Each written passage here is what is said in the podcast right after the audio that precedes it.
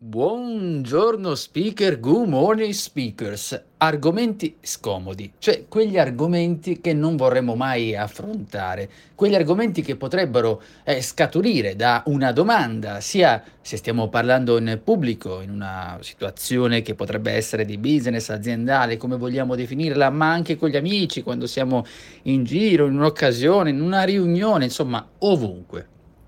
Noi questi argomenti scomodi li teniamo nella nostra mente come degli spauracchi, delle cose che non vorremmo mai che ci eh, venissero appunto chieste.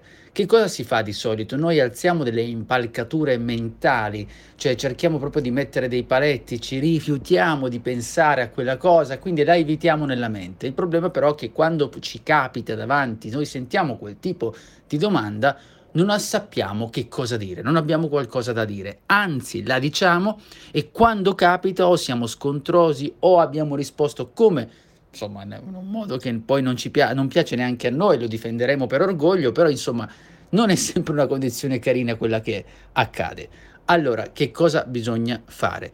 Una prima regola, e questa ribadisco il concetto, vale sia se stiamo parlando in pubblico in modo professionale o ci troviamo con degli amici, è capire che tipo di domanda, come si articola questo argomento scomodo. Ci chiederanno qualcosa di quel tipo di argomento, benissimo.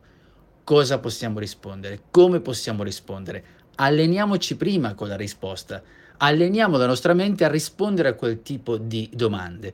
Una delle cavolate che poi va a rovinare anche la nostra intenzione come comunicatori e in generale è che ci hanno bombardato i coyotes di questo pensiero positivo. Vai che succederà tutto positivo, vai che succede questo. Ma in realtà la regola fondamentale è quello di valutare anche qualcosa di scomodo, come gli argomenti per avere qualcosa da dire.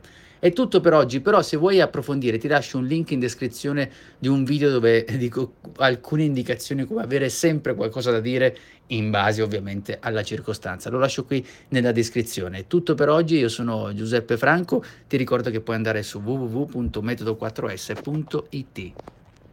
My brother-in-law died suddenly and now my sister and her kids have to sell their home.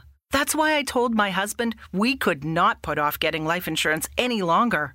An agent offered us a 10 year, $500,000 policy for nearly $50 a month. Then we called SelectQuote. SelectQuote found us identical coverage for only $19 a month, a savings of $369 a year. Whether you need a $500,000 policy or a $5 million policy, SelectQuote could save you more than 50% on term life insurance. For your free quote, go to selectquote.com. SelectQuote.com. That's selectquote.com. SelectQuote. We shop, you save. Full details on example policies at selectquote.com slash commercials.